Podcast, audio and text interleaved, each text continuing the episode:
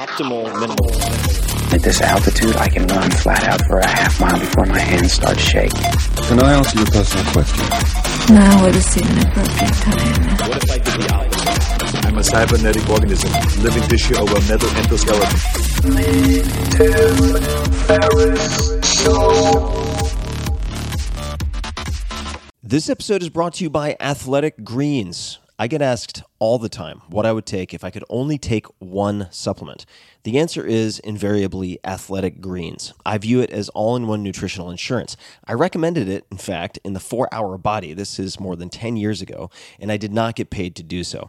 With approximately 75 vitamins, minerals, and whole food sourced ingredients, you'd be very hard-pressed to find a more nutrient-dense and comprehensive formula on the market. It has multivitamins, multi-mineral greens complex, probiotics and prebiotics for gut health, an immunity formula, digestive enzymes, adaptogens, and much more. I usually take it once or twice a day just to make sure I've covered my bases if I missed anything I'm not aware of.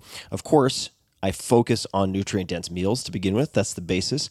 But Athletic Greens makes it easy to get a lot of nutrition when whole foods aren't readily available. From travel packets, I always have them in my bag when I'm zipping around. Right now, Athletic Greens is giving my audience a special offer on top of their all-in-one formula, which is a free vitamin D supplement and 5 free travel packs with your first subscription purchase. Many of us are deficient in vitamin D. I found that true for myself, which is usually produced in our bodies from sun exposure. So adding a vitamin D supplement to your daily routine is a great option for additional immune support. Support your immunity, gut health, and energy by visiting athleticgreens.com/TFS. You'll receive up to a year's supply of vitamin D and 5 free travel packs with your subscription. Again, that's athleticgreens.com/TFS. As in Tim Ferriss Show. athleticgreens.com/TFS. Man, that sunset is gorgeous. Grill, patio, sunset. Hard to get better than that. Unless you're browsing Carvana's inventory while you soak it all in. Oh, burger time. So sit back, get comfortable. Carvana's got thousands of cars under $20,000 just waiting for you. I could stay here forever. Carvana, where car buying meets comfort, meets convenience. Download the app or visit Carvana.com today.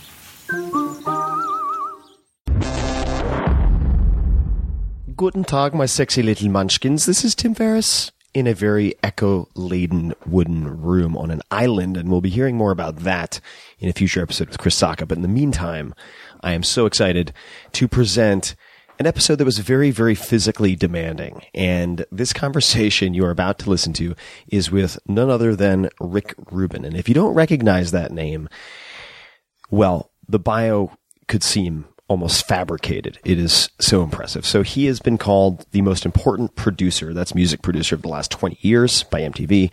And in 2007, he appeared on Time's 100 Most Influential People in the World list.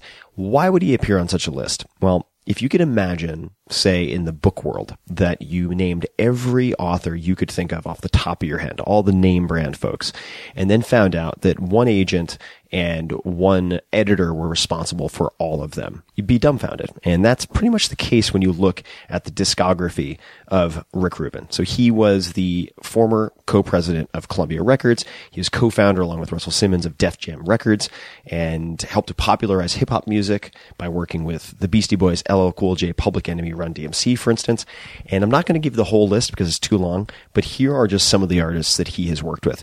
Red Hot Chili Peppers, Beastie Boys, which I already mentioned, Johnny Cash, Slayer, Jay-Z, and he appeared in the 99 Problems video, Danzig, Dixie Chicks, Tom Petty and the Heartbreakers, Black Sabbath, Slipknot, Metallica, AC/DC, Aerosmith, Linkin Park, Weezer, The Cult, Neil Diamond, Mick Jagger, System of a Down. It goes on, and the genres span from, say, Lady Gaga to ZZ Top to Shakira and everything in between, Kanye West, Eminem, you name it. So he's a fascinating guy, very much a Zen monk in his temperament, and I've gotten to know Rick over the last few years, and he insisted that we do the podcast in his sauna, which is a barrel sauna that makes your head melt. It is so intense. So this was a very challenging episode. I hope you get some laughs out of it. And what you will realize very quickly is you have to listen intently to Rick's answers. So Rick has sort of layers behind layers behind layers. So he'll tell you something and you're like, wow, I'm not sure I actually get what that means. And then months later, it'll dawn on you, oh my God, there are so many different depths to that answer I didn't pick up on it the first time around. So you will have to interpret and ponder a lot of what Rick brings up, but I hope you enjoy this. I enjoyed it, although I nearly had heat stroke. And without further ado, here is Rick Rubin. Well, almost without further ado, folks, one more ado. I forgot to mention, if you are interested in music, be sure to check out the drumming episode of the Tim Ferriss Experiment, which is my TV show. It's been the #1 TV season on iTunes now for some time, amazingly. But if you go to itunes.com/Tim Ferriss, 2 R's, 2 S's, you can see a bunch of bonus footage, all of the episodes, including the drumming episode, where I am trained by Stuart Copeland, the founding drummer of The Police, widely considered one of the top 10 drummers of all time. His teaching method resembles Doc from Back to the Future. It is an amazing experience, and I only had a few days with the gun against my head to train to then play to a sold-out auditorium as the drummer for Foreigner, which was nervous, breakdown-inducing, to say the least. So you can check it out, itunes.com/Tim Ferriss, 2 R's and 2 S's. And now, here is Rick Rubin. Rick, welcome to the show. Thanks for having me. And this setting is somewhat unique, and I've been looking forward to it / fearing it ever since you first mentioned it to me. Where are we right now? We are sitting in a sauna. We are sitting in a very hot barrel sauna, and I was told that was one of the conditions for having this conversation. And it's such an impressive barrel sauna. It's indoors, that I wanted to get the specs for it when I first saw it. And you have a heater that has to be, 4 times the size of the off-the-shelf heater that would go into such a heater. Yeah, it's a much bigger heater than for the size of the room that we're in. And I'm sitting on the floor because I have such little confidence in my ability to withstand heat compared to you. But we do have the alternate, which is the bath just outside of this door. And you and I have gone back and forth, of course, quite a few times with this type of cycling. But what is right outside of this door? A metal tub filled with ice. It is a metal tub about 4 feet, 3.5 feet off the ground, full of ice. It looks like, if you were to say, a horse trough ×2, something like that. Something like that. It's got to be maximum low 50s. Something like that? I think it's probably about 38 degrees. Oh my God. All right. So we have 2 mics on the floor I'm hoping won't explode or melt down. We have the H4 and the H6.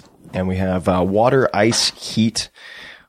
Nothing could go wrong. I'm looking forward to it. So Rick, I was hoping perhaps we could start with a discussion of your physical transformation. And I'd love for you to perhaps just describe to people, I mean, you're, in my mind, the picture of fitness in a lot of ways now, and we've been paddleboarding before, and you summarily whoop my ass every time we go out. I'm always impressed.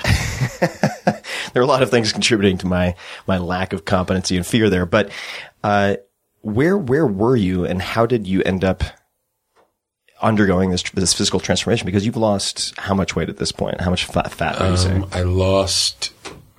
At the peak moment, I lost between 135 and 140 pounds. And I always thought I was eating a healthy diet. I was vegan for 20-something years. And all organic, vegan, really, very strict with what I ate. And doing that, I got up to 318 pounds. And I read a book by a guy named Stu Middleman who ran 1,000 miles in 11 days. And I remember reading that and just thinking, wow, it's like I can barely walk down the block. And this guy ran 1,000 miles in 11 days. And it just seemed so inspiring.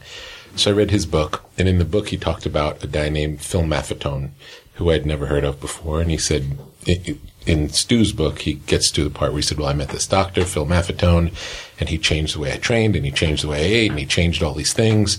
And then all of a sudden I was able to do all these things. It's like, okay, I want to find Phil Maffetone. So I found him online. I sent him an email, and he was living in Florida. And I asked if you know, I could become his patient. And he said that he had just stopped treating patients and retired from being a doctor. It's like, well, that's terrible news.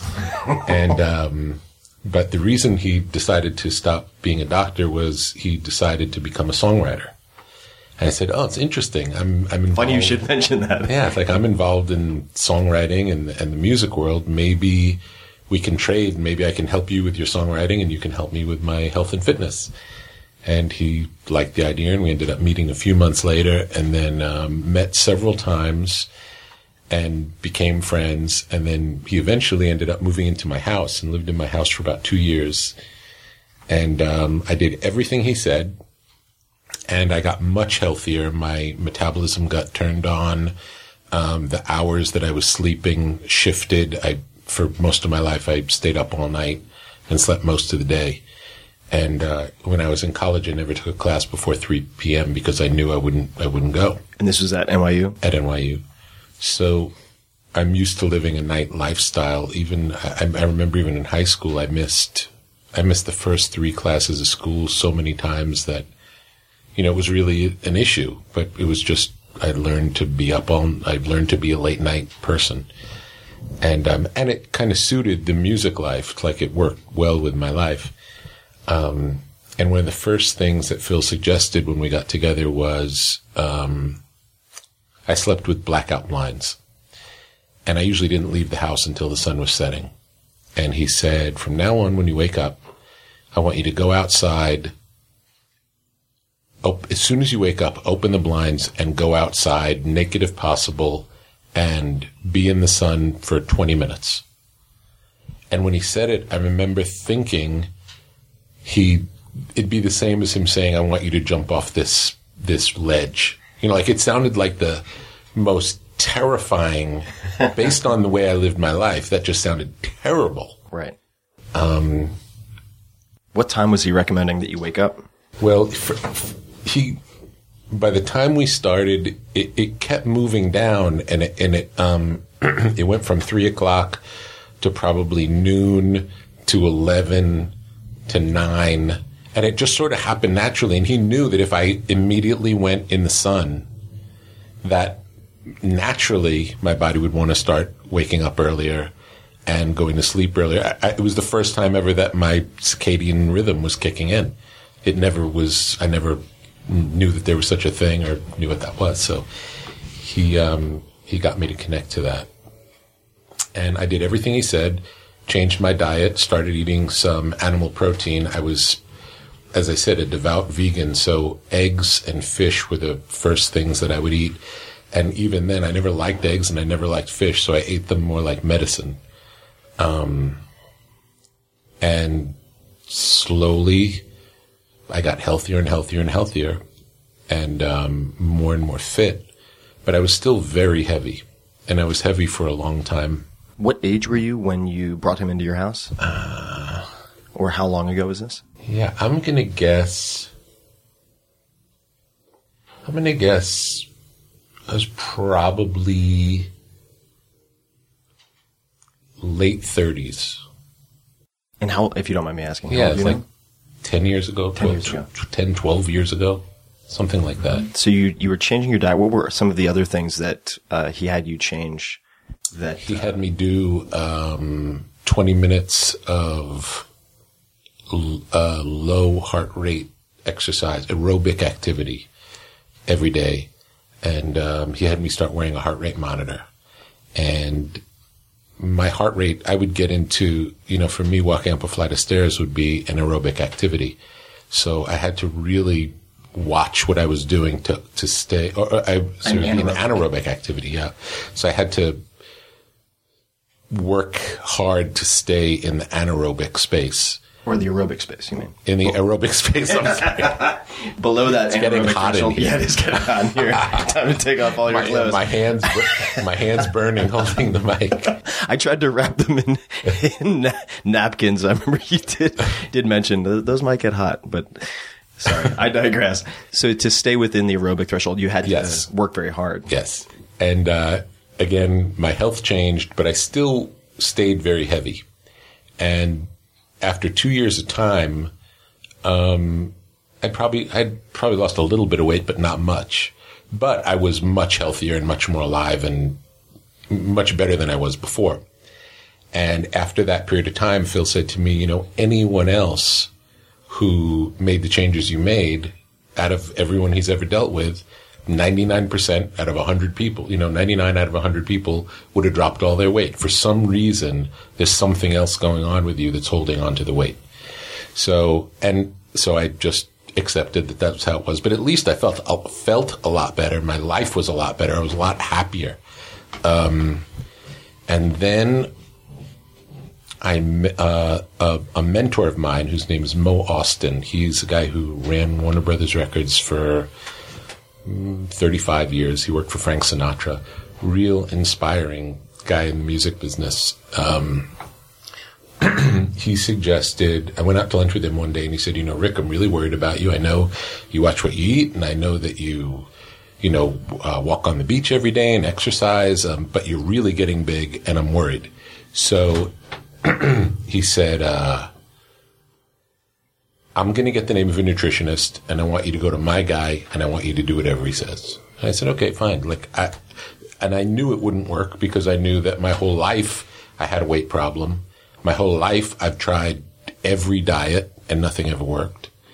And, but I would do anything for Mo. So I went, again, open-minded, but not believing it would work. Willing to try, but not believing it would work. And the nutritionist put me on a high-protein, low-calorie diet, and I'd never done a low-calorie diet before. And over 14 months, I lost 130 pounds, 135 pounds. Wow. Yeah, and it changed. That changed everything. And I will say, if I didn't do the work with Phil first, I don't believe that the diet would have worked. It was sort of a combination of things in order. It was like the metabolism got turned on. I started being in tune with circadian rhythm. I was stimulating my aerobic system every day, I built a base, and then with the right diet, was able to drop the weight quickly. Well, what's so interesting about that, and I have a couple of more questions about what the nutritionist prescribed, but is that in my experience with, say, tens of thousands of readers following various diets, including this low-carb diet, it makes perfect sense because you were adding things in the beginning as opposed to having everything prohibited. You're adding elements in, and then once you've added those lifestyle components, at that point you were able to change the diet and then experience the wow, that is hot. It is hot. Yeah. I was going to say even with Phil though, yeah. I changed my diet. It just was, like almond butter was something that I was allowed to eat. Because in Phil's world, almond butter is healthy. Right. So I probably ate a third of a jar of almond butter every day. Exactly. That's my issue with things like almond butter. These it was just domino foods you have. Exactly. There. So the idea of Phil has a belief, and so many people have a belief that calories don't count. And I understand that, but if you eat 10,000 calories a day, right. you're probably going to gain weight. You're not going to lose weight. Exactly. So it's like there is a point. Absolutely. Where calories do make a difference. Oh, for sure. Yeah, I mean, there are cases where if it's a question of between 4,500 and 5,000 calories, it's like, okay, yes, bourbon calories, sugar calories, and fat calories are very different. But if you're eating 10,000 calories of almond butter before you go to bed, which I will do if I have almond butter in my house, then best not to have it in my house. So when you lost the 130, 140 pounds over that period of time, how many meals were you eating per day, and how many of them were whole food versus liquid? To lose the weight, I was having 7 protein shakes a day that were high protein. They were like egg protein. J-Rob egg protein was one of them. Terra's whey protein was another. And did you alternate those or combine them? No, at first I did only egg, and then the whey came later. And at first, I couldn't tolerate the whey. For some reason, the whey made me uncomfortable. Once I lost a bunch of weight, I could eat the whey. So egg was first. That also makes sense. I mean, having any amount of lactose or dairy reintroduced after being vegans for such a long period of time. Yeah, a lot of people I've noticed who say try to reintroduce animal proteins feel sick, but it's because they lack the enzymes at that point after, say, 10 years of not consuming meat to digest it properly. Do you want to do an ice round, or do you want me to do an ice round? Because I feel like I'm getting close. Yeah, I'd say why don't you do an ice round, and then I'll do an ice round, because you're at higher elevation. I'm sitting on the floor for those people who can't see.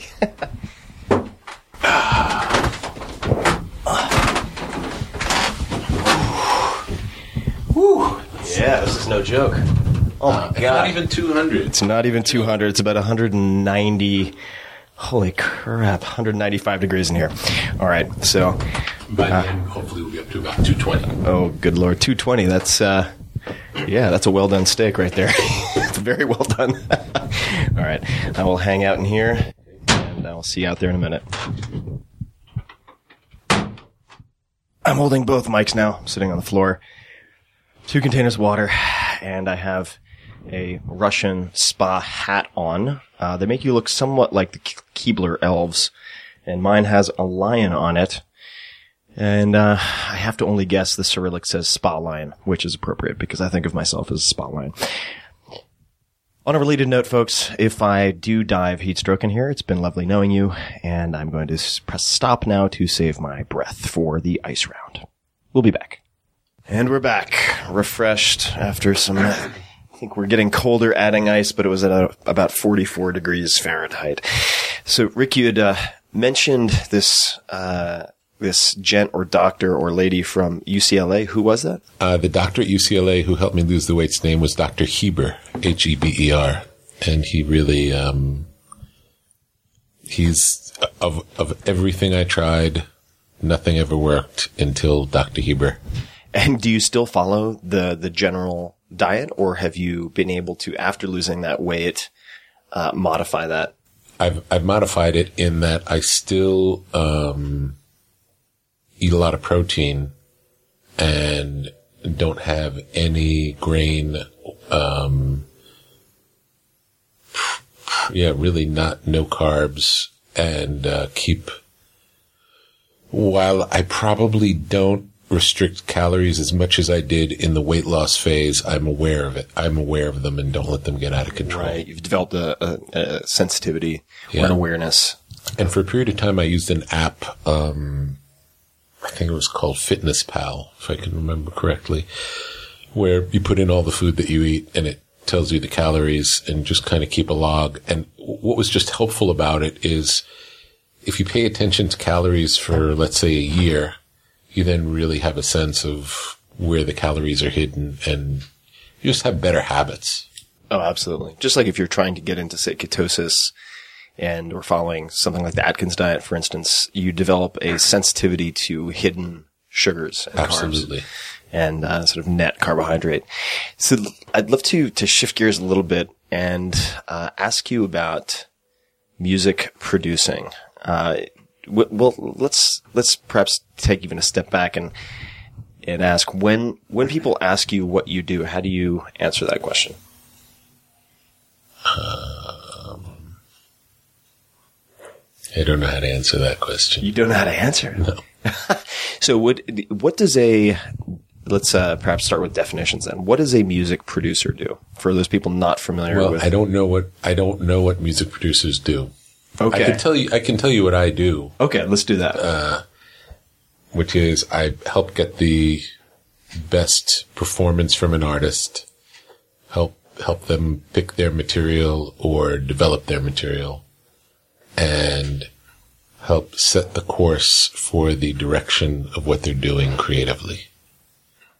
And how did you end up initially becoming involved with that type of work? I don't know how you usually do, and I guess you can do it in many different ways. Some people might start as a recording engineer and then graduate to a record producer.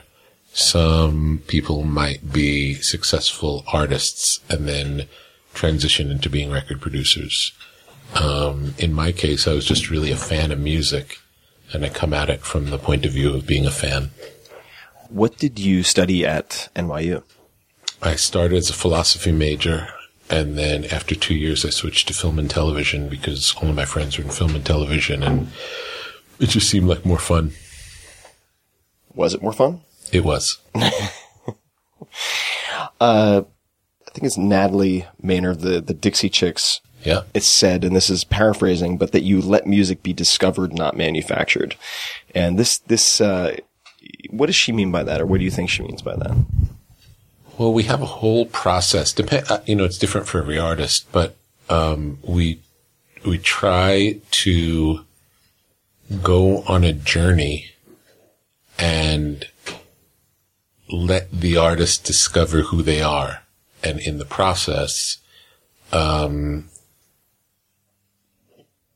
best art comes from them. It's like getting to be their true selves and trying to take away all of the, there's so many things that get in the way of the artistic process. For example, any commercial considerations usually get in the way. If you're thinking about making music that's going to get on the radio, chances are you won't be using your own voice to its most potent, most singular, finding what your personal gift is. So that's one of many things. Just it's getting closer to the source and not being distracted by any nonsense that would get in the way of the art being as good as it could be. What are other things that get in the way of artists producing their best work? Concern about what other people think, competition, wanting to do better than someone else.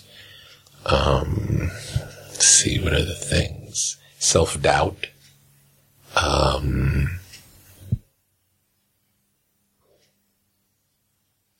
Ego. What manifestation of ego? If someone thinks that everything they do is great, they might not be willing to edit themselves enough or work hard enough at, if I could write 10 great songs in 5 minutes each, and those are the best songs, and I'm just going to record them and put them out, then those might not be as good as the ones that you develop over a longer period of time, for example. Mm-hmm. That might be an egotistical artist who thinks everything I do is just great. When you have the opposite, when you have an artist who is doubting themselves, how do you help them through that? Or what do you recommend? I have a lot. I mean, just speaking personally, I have continuous self-doubt as a writer. Yeah, I think most artists do. That's more typically self-doubt is the case. I think if your goal is to be better than you were, if you're competing only with yourself, it's a more realistic, place to be. If you say, I don't want to write songs unless I could write songs better than the Beatles, it's a hard road. But if you say, I want to write a better song tomorrow than the song I wrote yesterday, that's something that can be done. And if you write a better song than you wrote yesterday every day, then you continue to get better and better and better. And it really is small steps. And also trying not to think too much, because so much of it is more of a, the job is,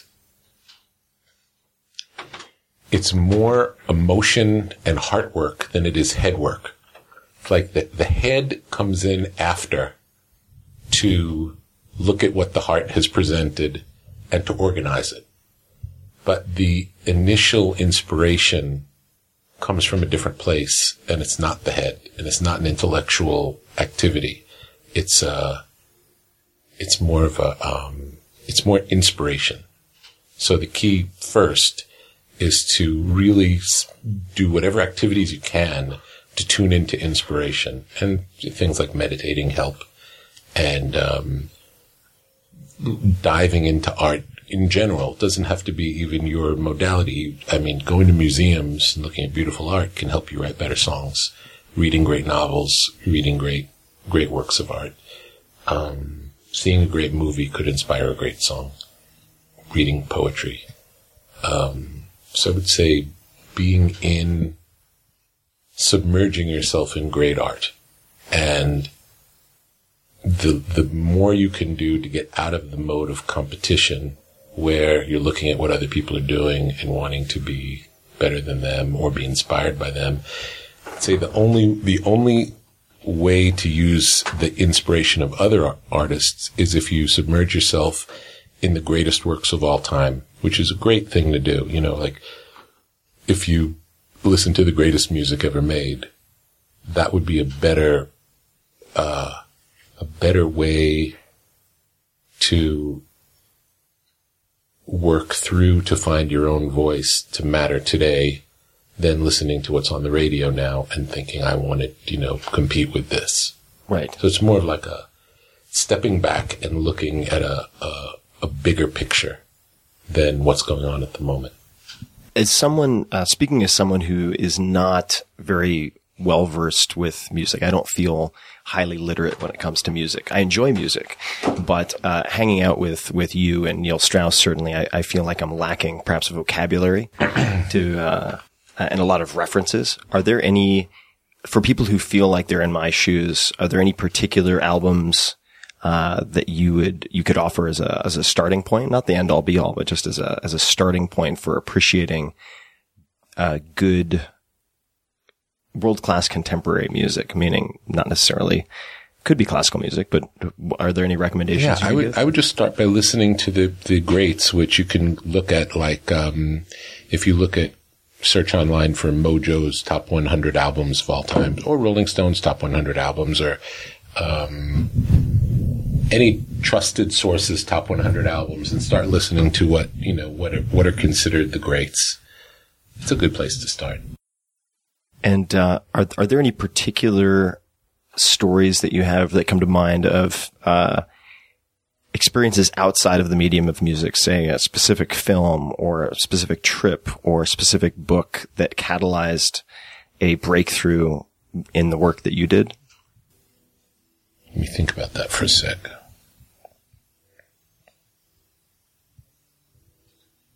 Yeah, I wouldn't say breakthrough, because it's a more personal thing than that, so it doesn't come as much from the outside.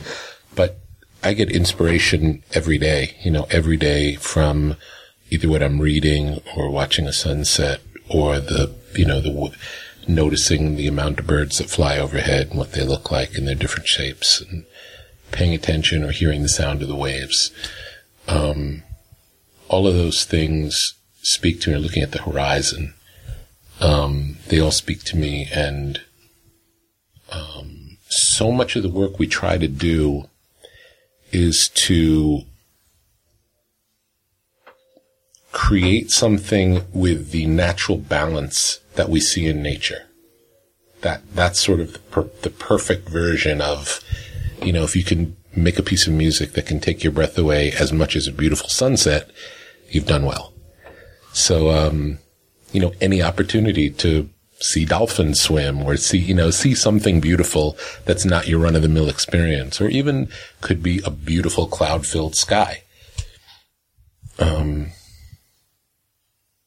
on a particularly clear night when you can really see lots of stars. They're all inspiring things, and help turn on the muse of recognizing kind of a greater vision of either what's possible or what's beautiful than something that you see in a magazine that's advertisement that's there to entice you to buy it. Right. And can you talk a little bit about when you realized that you were good at working with musicians or music? When did that happen? Yeah, when did that happen? And are there any particular, whether it's instances or artists, where you're like, wow, I think I might actually have a knack for this? Well, I started right from the beginning. I started having a lot of success, I really made music as a hobby while I was in college, and thought I would have a real job, and then I would make music as my hobby, and I thought I would have a job to support my music habit. And then the first album I produced was by LL Cool J. He was 16 at the time, and I think it cost us about $8,000 to record, and sold 900,000 copies. And that was a good start. That is a good start. And then the second one was Beastie Boys, which I think sold, I don't know, 9 or 10 million. And from then on, like, just a lot of records, sold a lot right from the beginning. So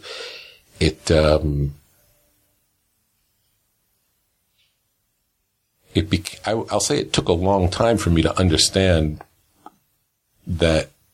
that doesn't always happen. You know, it was an unusual series of events, but after a long time of having working with a lot of artists and seeing a lot of success, it became clear that, I could support artists in doing good work, and people seemed to appreciate it. What are some of the things or characteristics that make you perhaps different from other people who work with musicians? It's hard to know, because I don't know so well what other people do, but I don't think we do the same thing. I think there are some producers who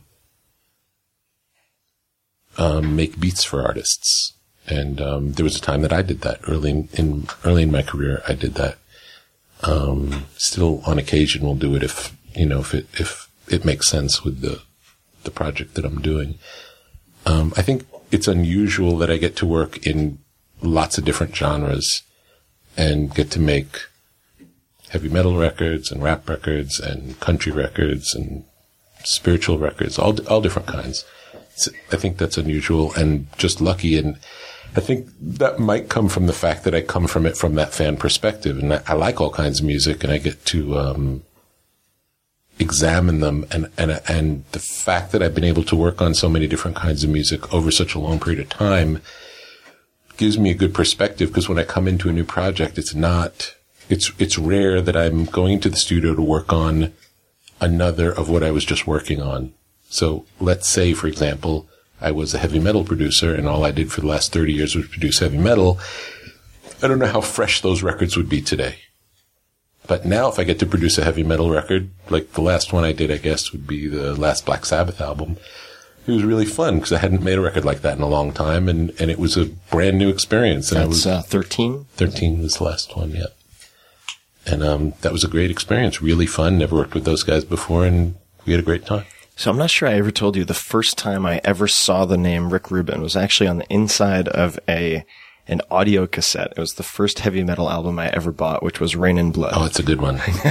And I just remember that's a really good one. Not having, this was pre-internet, of course, yes. And I was just told by my friends, you will love heavy metal, you should listen to heavy metal. Yeah. And I asked what the hardest heavy metal was that could possibly be found, and Rain and Blood came to the lips of those I asked.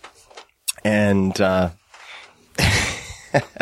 I just remember listening to, I think it's Angel of Death, the first track on that, and going, oh my God, what have I gotten myself into? Yeah. And just fell in love with that band. But how did you go from hip-hop to, say, Slayer? It's stylistically so different, it would seem.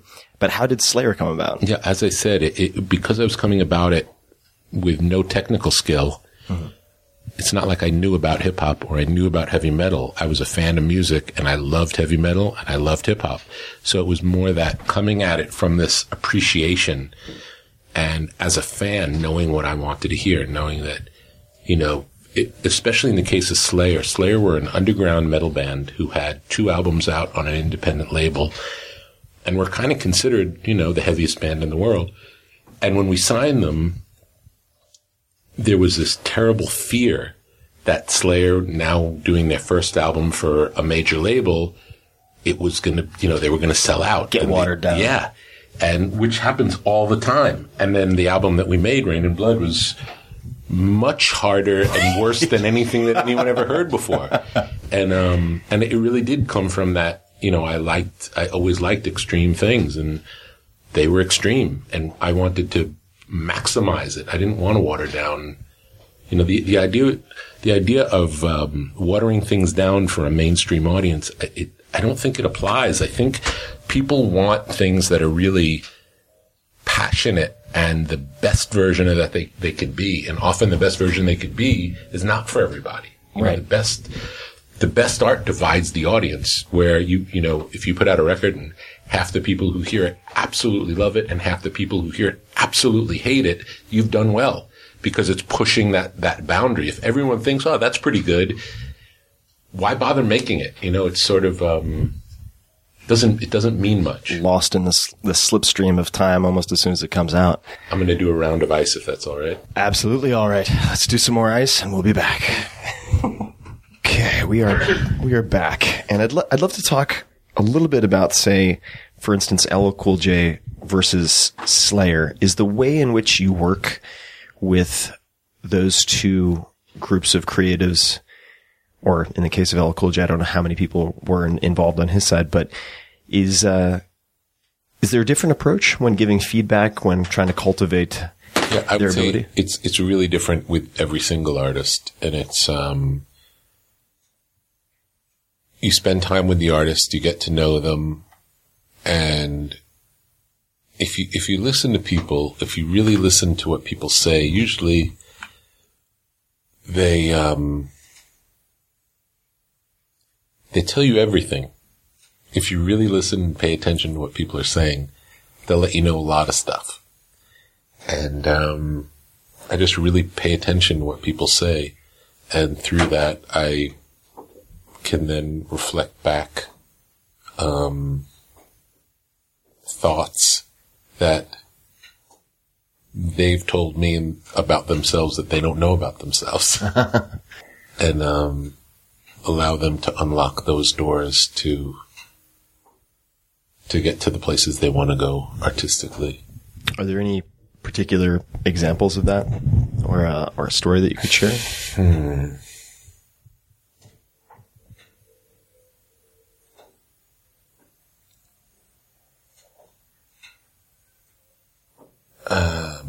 The first story that comes to mind isn't related to my music work, but it's related to our friend Neil, and just the journey that led to his new book that's about to come out. Started through him complaining about something going on in his life that he thought was something that he wanted in his life, and I don't think that he knew that the thing that he wanted was making him unhappy. And through that conversation, he decided to examine that. So that'd be an example. It'd be the same thing as that. That's the first one that came to mind, maybe because we both know Neil. Right. You seem very, obviously, philosophically minded, very calm. And I should thank you also, you and a friend named Chase Jarvis, actually, he's a world-class photographer, the people who got me into meditation consistently with TM. Great. So thank you for that. But have you always been very calm and, you seem very unperturbed, very unfazed by anything that I've observed. Is that an illusion? Or have you always been that way? I'm very lucky in that I learned to meditate when I was young. So I started meditating when I was 14, and I meditated a lot for a long time. And through that, I think it has really, even though I'm not always calm on the inside, it has at least given me an air of calm. And maybe, comparative to other people, I'm probably calm. I know sometimes internally I can get, disrupted. What do you do when you get disrupted? I I try to do something like often exercise will make me feel better. Meditating will make me feel better. The ice bath is the greatest of all. King of mood elevators. It's just the magic. Sauna ice back and forth. At the end of the fourth or fifth or sixth round of being in an ice tub, there is nothing in the world that bothers you. It's true. It's very true. It's like the world's a great place. What are the types of things that disrupt you? Are there any particular patterns?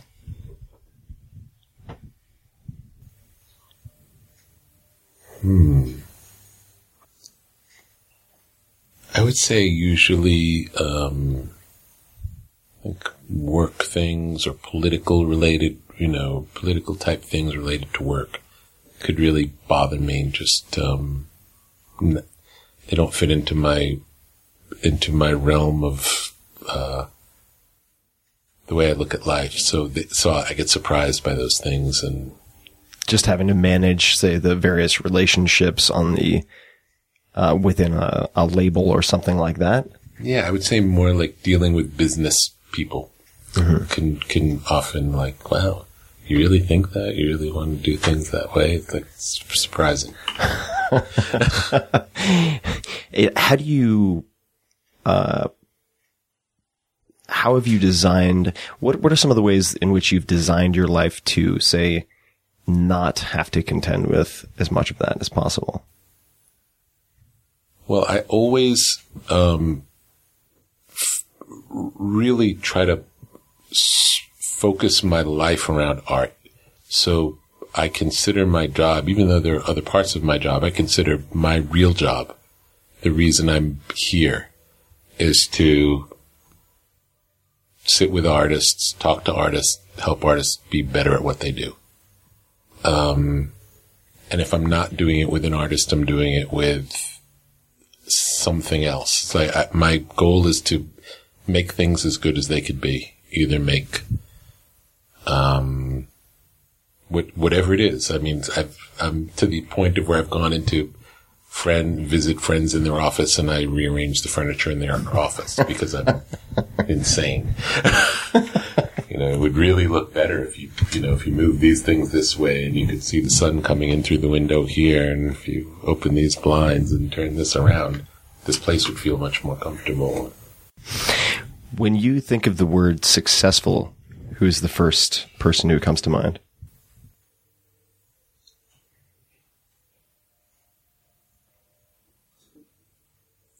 It's not such an easy question to answer.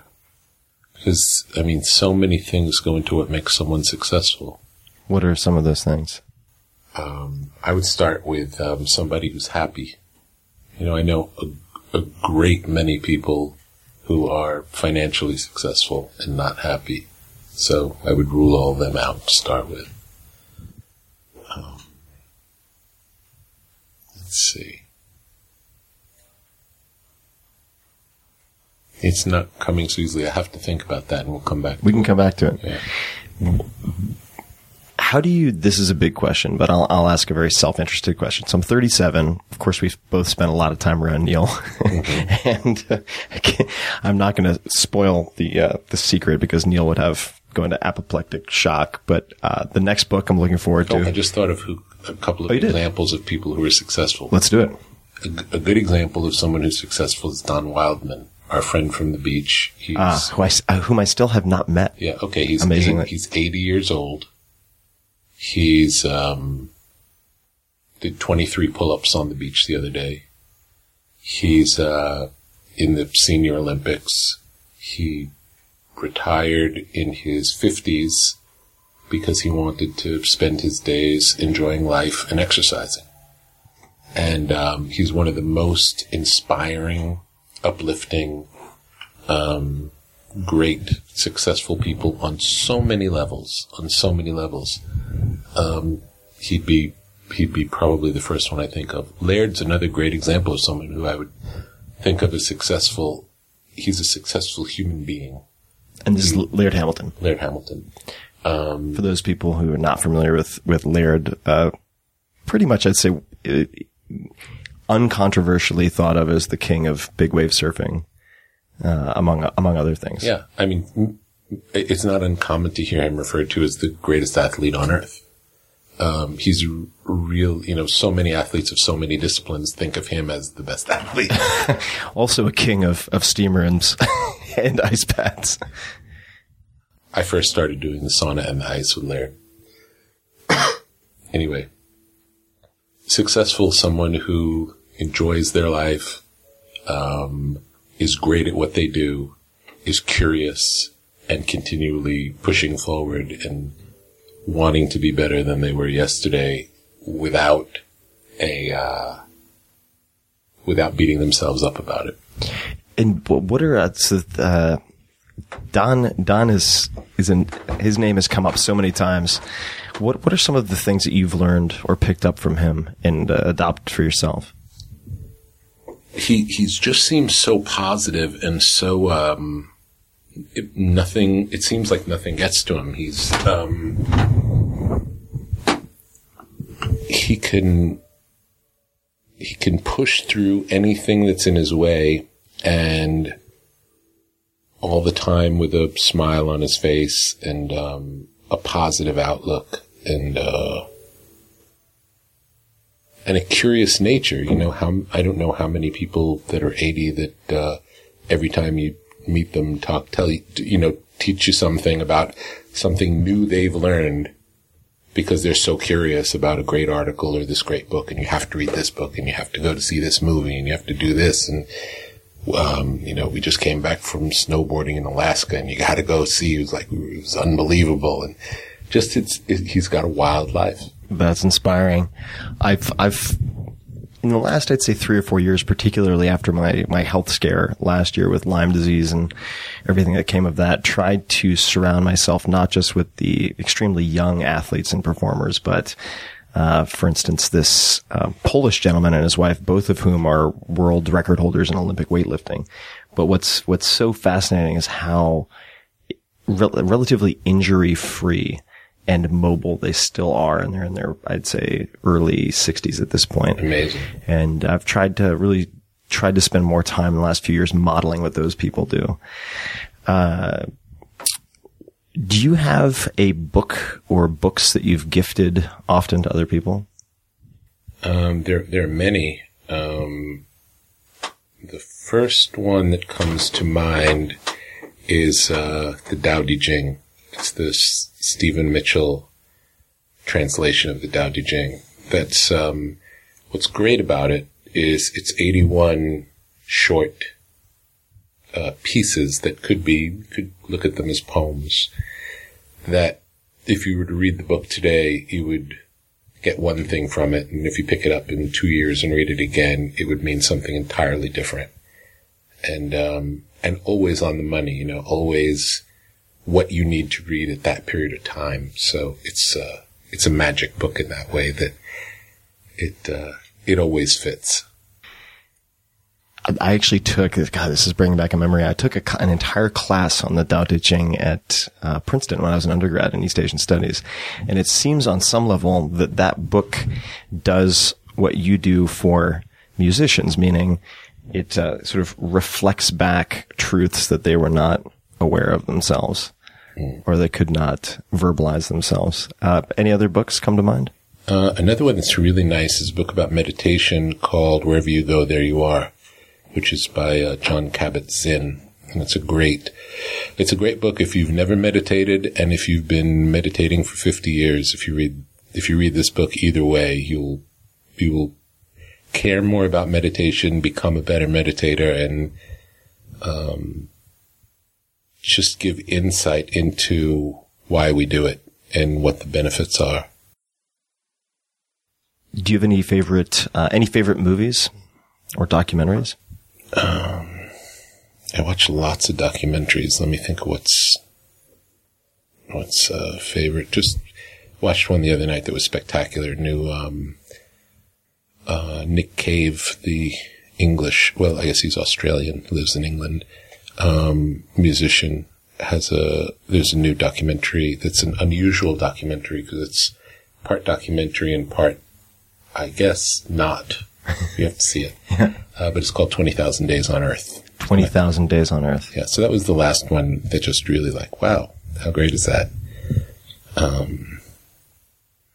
Are there any points, have you had any points of overwhelm in your length, in your that's not a question. I think the heat's getting to my head. In your career. The heat's getting to you. The heat's getting to me. I have to switch hands because my hand is burning. Okay. Do you experience overwhelm, or have you? Yes, I definitely experience overwhelm. Too much going on at one time, or often it's self-imposed. I make it a point to always be there as best as I can be for the artists that I work with, and sometimes their needs can overtake my own needs, and then I feel overwhelmed because I want to be there for them, and then I feel like, oh, I'm not taking care of myself. So finding that balance. What do you do in those situations when you come to that realization? When I realize it, I'll usually talk to the artist about it and explain the situation. And, look for. I would say any situation that feels sticky, usually through talking about it with the person that it feels sticky with, almost always, it eases very quickly, and usually brings you closer together. And do you explain the situation in the way that you just described it to me, or it's what is the actual? It just depends on the case, but I might say, I feel really overwhelmed now. This is what's going on with me. Can we talk about this later, or can we readdress this? Is that okay? Or usually talk about it. How you feeling? It's getting hot. You tell me. I'll let you call the rotation of the guards when we go to ice. But I'm very curious. I remember seeing. Your smart myself. I think this is a fine idea. I will say, I will absolve myself of responsibility for hot objects. But your cameo in 99 Problems. Yes. How did that come about? I had produced the song for Jay, and then when it was time to make the video, a friend of mine, Mark Romanek, who's a great video maker, made the video. And I think it was Mark's idea. He said, why don't we get Rick in the video? And Jay agreed, and then they called and asked if I would come. And I love Jay. He's a really great guy, and I thought it would be fun. What are you proudest of as it relates to that track?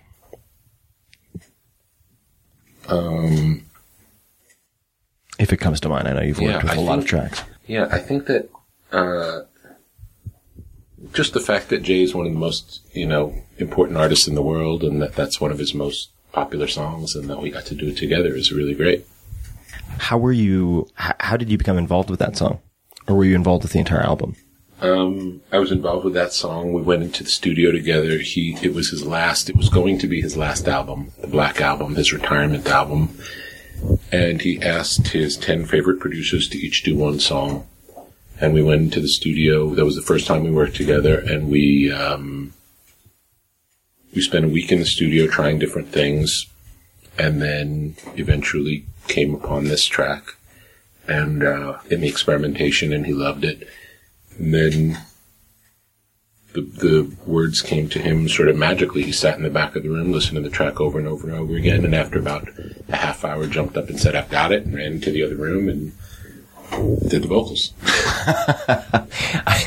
Without writing anything down. So I've heard this about him before, where at some point I heard a story that he wrote basically gibberish down on a piece of paper because someone trying to supervise him earlier in his career was so worried that he wasn't taking the recording session seriously, but in fact, he didn't write anything down at all. It was just to put them at ease and then freestyled the entire thing. Is that generally how he operates? That's how he does it, yeah.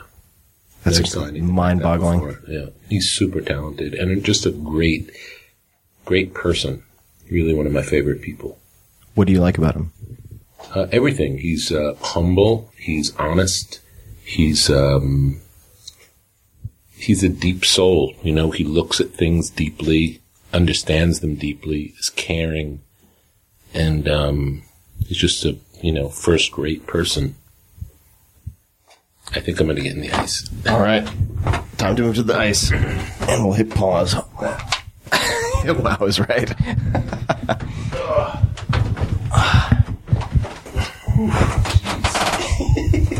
Crazy.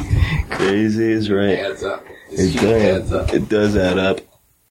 That was a particularly chilly ice bath. It's now lower than the minimum measurement, which is 40 degrees. So I feel like all my skin below my neck is just contracted by 30%. It's a good feeling. And you'd mentioned this briefly when we were coming in, but who is the person who introduced you to using a sauna? Yeah, the first sauna that I was ever in was a local friend of ours, Chris Chelios, who's a hockey player, and he was he had the longest professional hockey career of anyone ever. He continued playing professionally until he was 48 years old, and all the people on the other teams that he was facing at the time were in their 20s. So he's really an unbelievable athlete, and he has done sauna every day of his life for the last, you know, since he's been playing, and he believes the reason he had the longevity in the sport and the reason he never got sick and was able to never miss a game and to play for, you know, such a long career was all due to the sauna every day. And he used hot sauna. He was not alternating between hot and cold? He did hot and cold, but he wouldn't necessarily always use an ice bath. He would do cold showers, if not, but he would do 15 or 20 minutes in the sauna, cold shower, 15 or 20 minutes in the sauna, round and round. And how were you introduced to the ice baths? The ice baths came from Joakim Noah, who's my girlfriend's nephew, and he bought an ice tub for Laird because Laird started doing the sauna after Chris started the sauna. With our group, we would do it on the beach. Chris has a sauna on the beach, so we would do the sauna, and even in the wintertime, then jump into the ocean. And that was how we did the hot and the cold. And then Joakim suggested we started using the ice tub. And then we started doing that, and that was, it took it to a whole new level. And you've done some very unusual training that sounds terrifying to me, underwater, right? And do you continue to do the underwater training with weights? Yeah, that's something that we do with Laird. We'll do like 50-pound dumbbells, 14 feet underwater. And it's an interesting experience. It's a lot like getting into the ice bath. Like if you're not used to getting into an ice bath, most people, if you say get into a tub of ice, they react negatively. Panic. They panic. And when you're underwater holding weights, your brain goes crazy, and it relates to, it's like weight underwater, you die. That's like cement shoes, right? And so we do all these different exercises with weights underwater, and it's really interesting. And do some of those? And keep in mind, folks, don't do this without supervision, and talk to your doctor. But what is the technique look like, or an example? It started, Laird has a pool that you can start in the shallow end and walk down to the deep end, and then up the center of the pool there's a staircase in underwater. So it started with holding heavy weights, walking from the shallow end into the deep end, and obviously there's a point where you have to take a big breath and hold it, and then you walk down into the deep end, and then you turn around and you walk up the stairs and make it before you run out of breath. And each time you do it, you would make wider and wider circles and get used to being under longer and longer. And then we started adding, once we were completely submerged, start adding maybe curls or shoulder presses, and doing those underwater. And then one day, after we'd been doing this for about a year, Laird came into the gym the next day and he said, I had a dream last night that if we use lighter weights, they'll be heavy enough to keep us down, but light enough where we could get up, where we could jump up to the top. In the deep end. In the deep end. So you'd be down in the deep end. So now instead of doing one rep and recovering, which was all we could do before, you know, you could do one round basically and then be in the shallow end and recover. We started doing these exercises with jumping. So we'd start with maybe 15-pound dumbbells, and you would hold two 15-pound dumbbells, jump into the deep end, sink to the bottom, and jump as hard as you can, throw your arms over your head, and then kind of do one stroke, pulling your arms down to your sides while holding the dumbbells. And it was just enough to get your head out, and you'd gasp for a breath, and then you'd sink. And we would do that over and over and over again. And, you know, at first, maybe the goal would be to try to get 10 in a row, and it'd be really a big deal when we could do 10 in a row. And then, you know, over time, we worked up to being able to do 100 in a row, and then doing it with heavier weights. And then, since then, Laird's come up with maybe, 50 different exercises that we do with weights underwater, either underwater or in water. And, it's wild. He dreams up some really fascinating, not only exercises, but devices. For those people who haven't seen the foil board, is that what it is? With the foil board's amazing. The foil board, yeah. So people can Google foil board. He invented stand-up paddling, really. You know, he invented stand-up paddling. He invented toe-in surfing. He's got an amazing analytical mind. Do you think, did he develop that in any particular way? The mind? The analytical mind. I think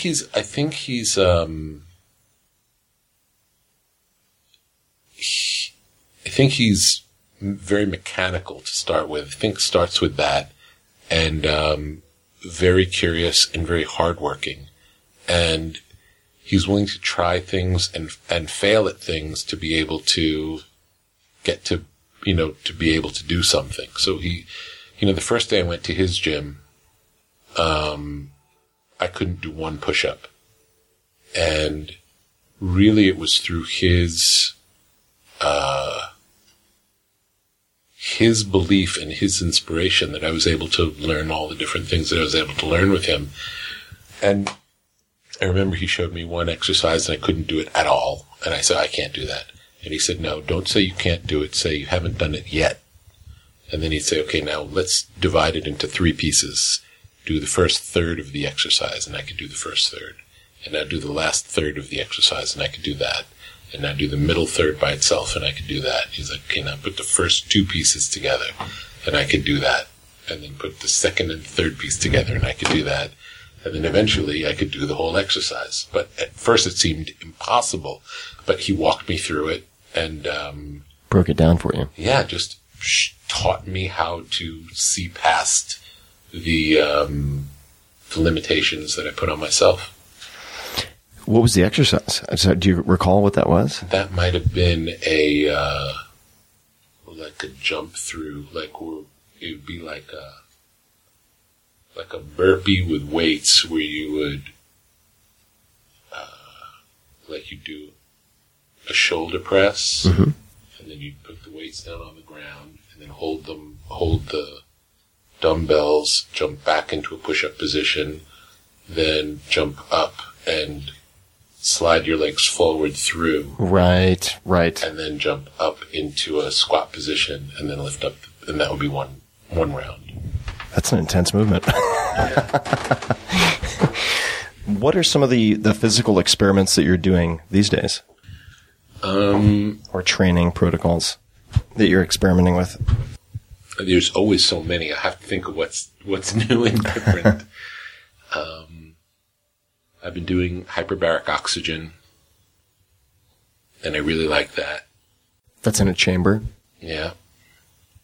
I do the Wim Hof breathing technique. I just started doing, there's a Wim Hof 10-week course. You could check online, WIMHOF. Just started learning that.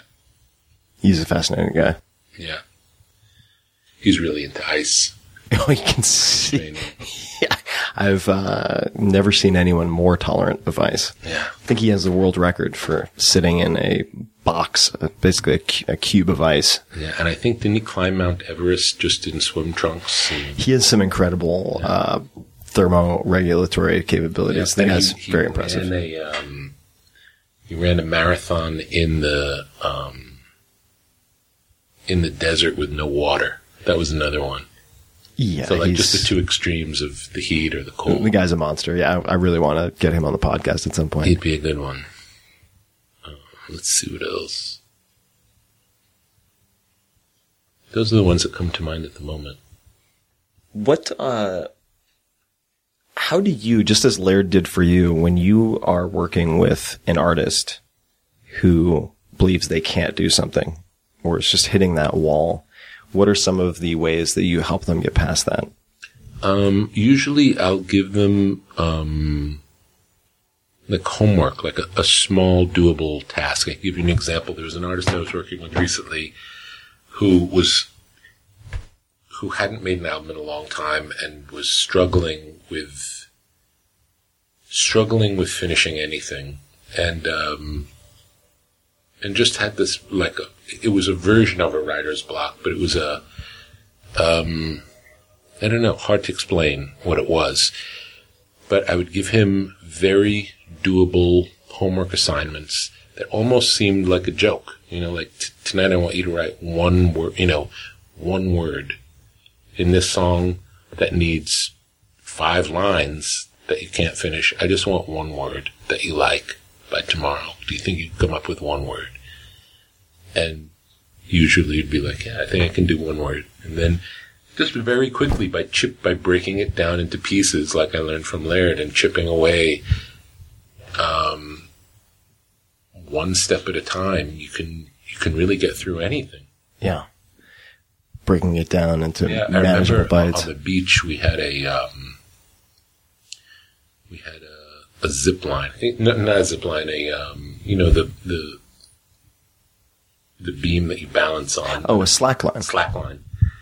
And Laird was pretty good at it in the beginning, but had never done it before. And he would work for hours. He would just be there hour after hour after hour, falling off and getting back on, falling off and getting back on. And then of all of the group of people, he was by far the first one who was able to do it. And it wasn't because he just naturally was gifted at it. He knows that anything he sets his mind to learn to do, if he focuses and just continues to, not mind falling off and not thinking he's supposed to be good out of the box, learning to be able to do it.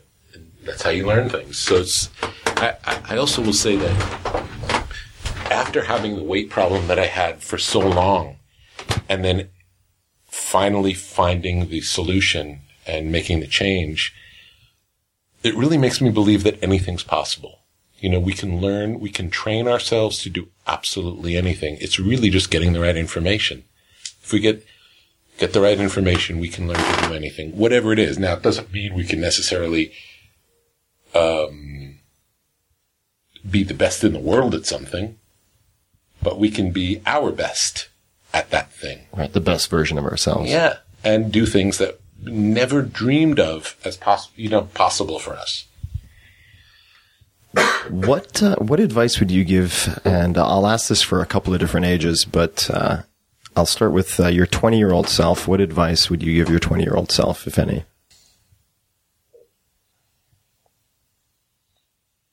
Try to have more fun.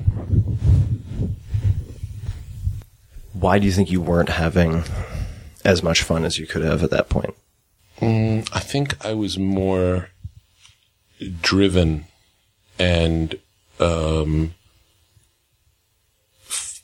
I don't know, I want to say almost like I felt like I had something to prove. I don't know if I did have something to prove, but I felt like doing the work was the most important thing in the world, as opposed to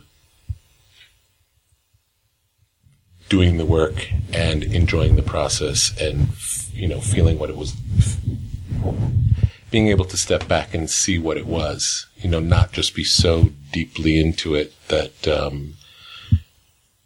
I feel like I missed a lot of years of my life because I was just in a dark room working on music, 7 days a week for probably 20 years. Wow. I recall, that makes me think of a story from Neil Gaiman, the writer, when I think it was with the success of Sandman, and he was in a huge line of readers who wanted signatures and fans who wanted to tell him stories, and Stephen King pulled him aside and just said, enjoy it. Yeah. And he didn't. He was too caught up in the flow. What about your 30-year-old self? What advice would you give to your 30-year-old self?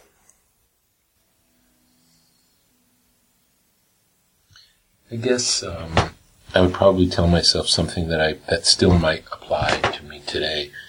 I wouldn't have known it at all then. I know it now. It's not second nature. But to be kinder to myself, because I think I beat myself up a lot, and because I expect a lot from myself, I'll be hard on myself, and I don't know that I'm doing anyone any good by doing that. Yeah, that's advice that I need to give myself as well. When do you tend to beat yourself up? I've made somewhat of a sport of it. It would seem. Yeah, it can happen. Any time I can come up with anything that I could be doing to further something, and didn't already think of it and didn't already do it, I might beat myself up about why have I not done that.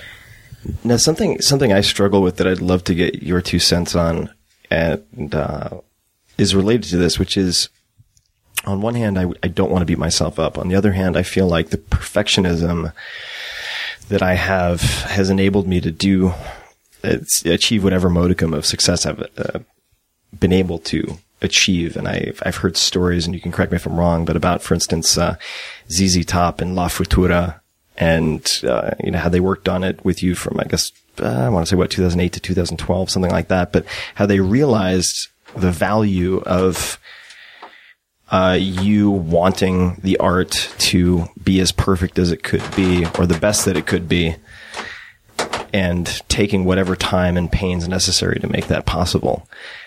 So I'd love to hear your thoughts on that, because it's something that I continually struggle with. I want to be easier on myself, but I worry that if I do that, I will lose whatever magic, if there is such a thing, that enables me to do what I do. Yeah, I think that ultimately I think that's a myth. And I think that your take on things is specific to you, and it's not because of it's almost like you've won the war. And to accept the fact that you've won the war, you have broken through to now. You have an audience. People are open to hear what you are interested in, what you learn, what you're interested in learning about, and what you want to share. And you can do that without killing yourself, and that killing yourself won't be of service either to you or to your audience. I gotta get the ice. All right. You know what? Let's this has been great. I need ice as well. Let's call a close to this. Is there any last parting advice or comment that you'd like to make before we sign off? I think it's too hot for me to know what's even.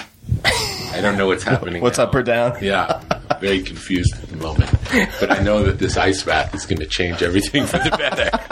All right. Well, on that note, thanks so much, Rick. Thank you. We will both get some ice. I'll let you get out first. Why? Why? If you have T-Mobile 5G home internet, you might be hearing this a lot. Why? Every time your internet slows down during the busiest hours. Why? Because your network gives priority to cell phone users. Why? Good question. Why not switch to Cox Internet with 2 times faster download speeds than T-Mobile 5G home internet during peak hours? Okay. Stop the whys and visit cox.com/5G home for details. T-Mobile prioritizes certain T-Mobile phone users over home internet users during times of congestion. You know how to book flights and hotels. All you're missing is a tool to plan the travel experiences you'll have once you arrive. That's why you need Viator. Book guided tours, activities, excursions, and more in one place to make your trip truly unforgettable. Viator has over 300,000 travel experiences to choose from. Everything from simple tours to extreme adventures and all the niche, interesting stuff in between. So you can plan something that everyone you're traveling with will enjoy. Real traveler reviews give the inside scoop from people who've already been on the experiences you're considering, so you can plan with confidence. Free cancellation helps you plan for the unexpected, and 24/7 customer support means you can travel worry-free. Download the Viator app now and use code Viator10 for 10% off your first booking in the app. Find travel experiences for you. Do more with Viator.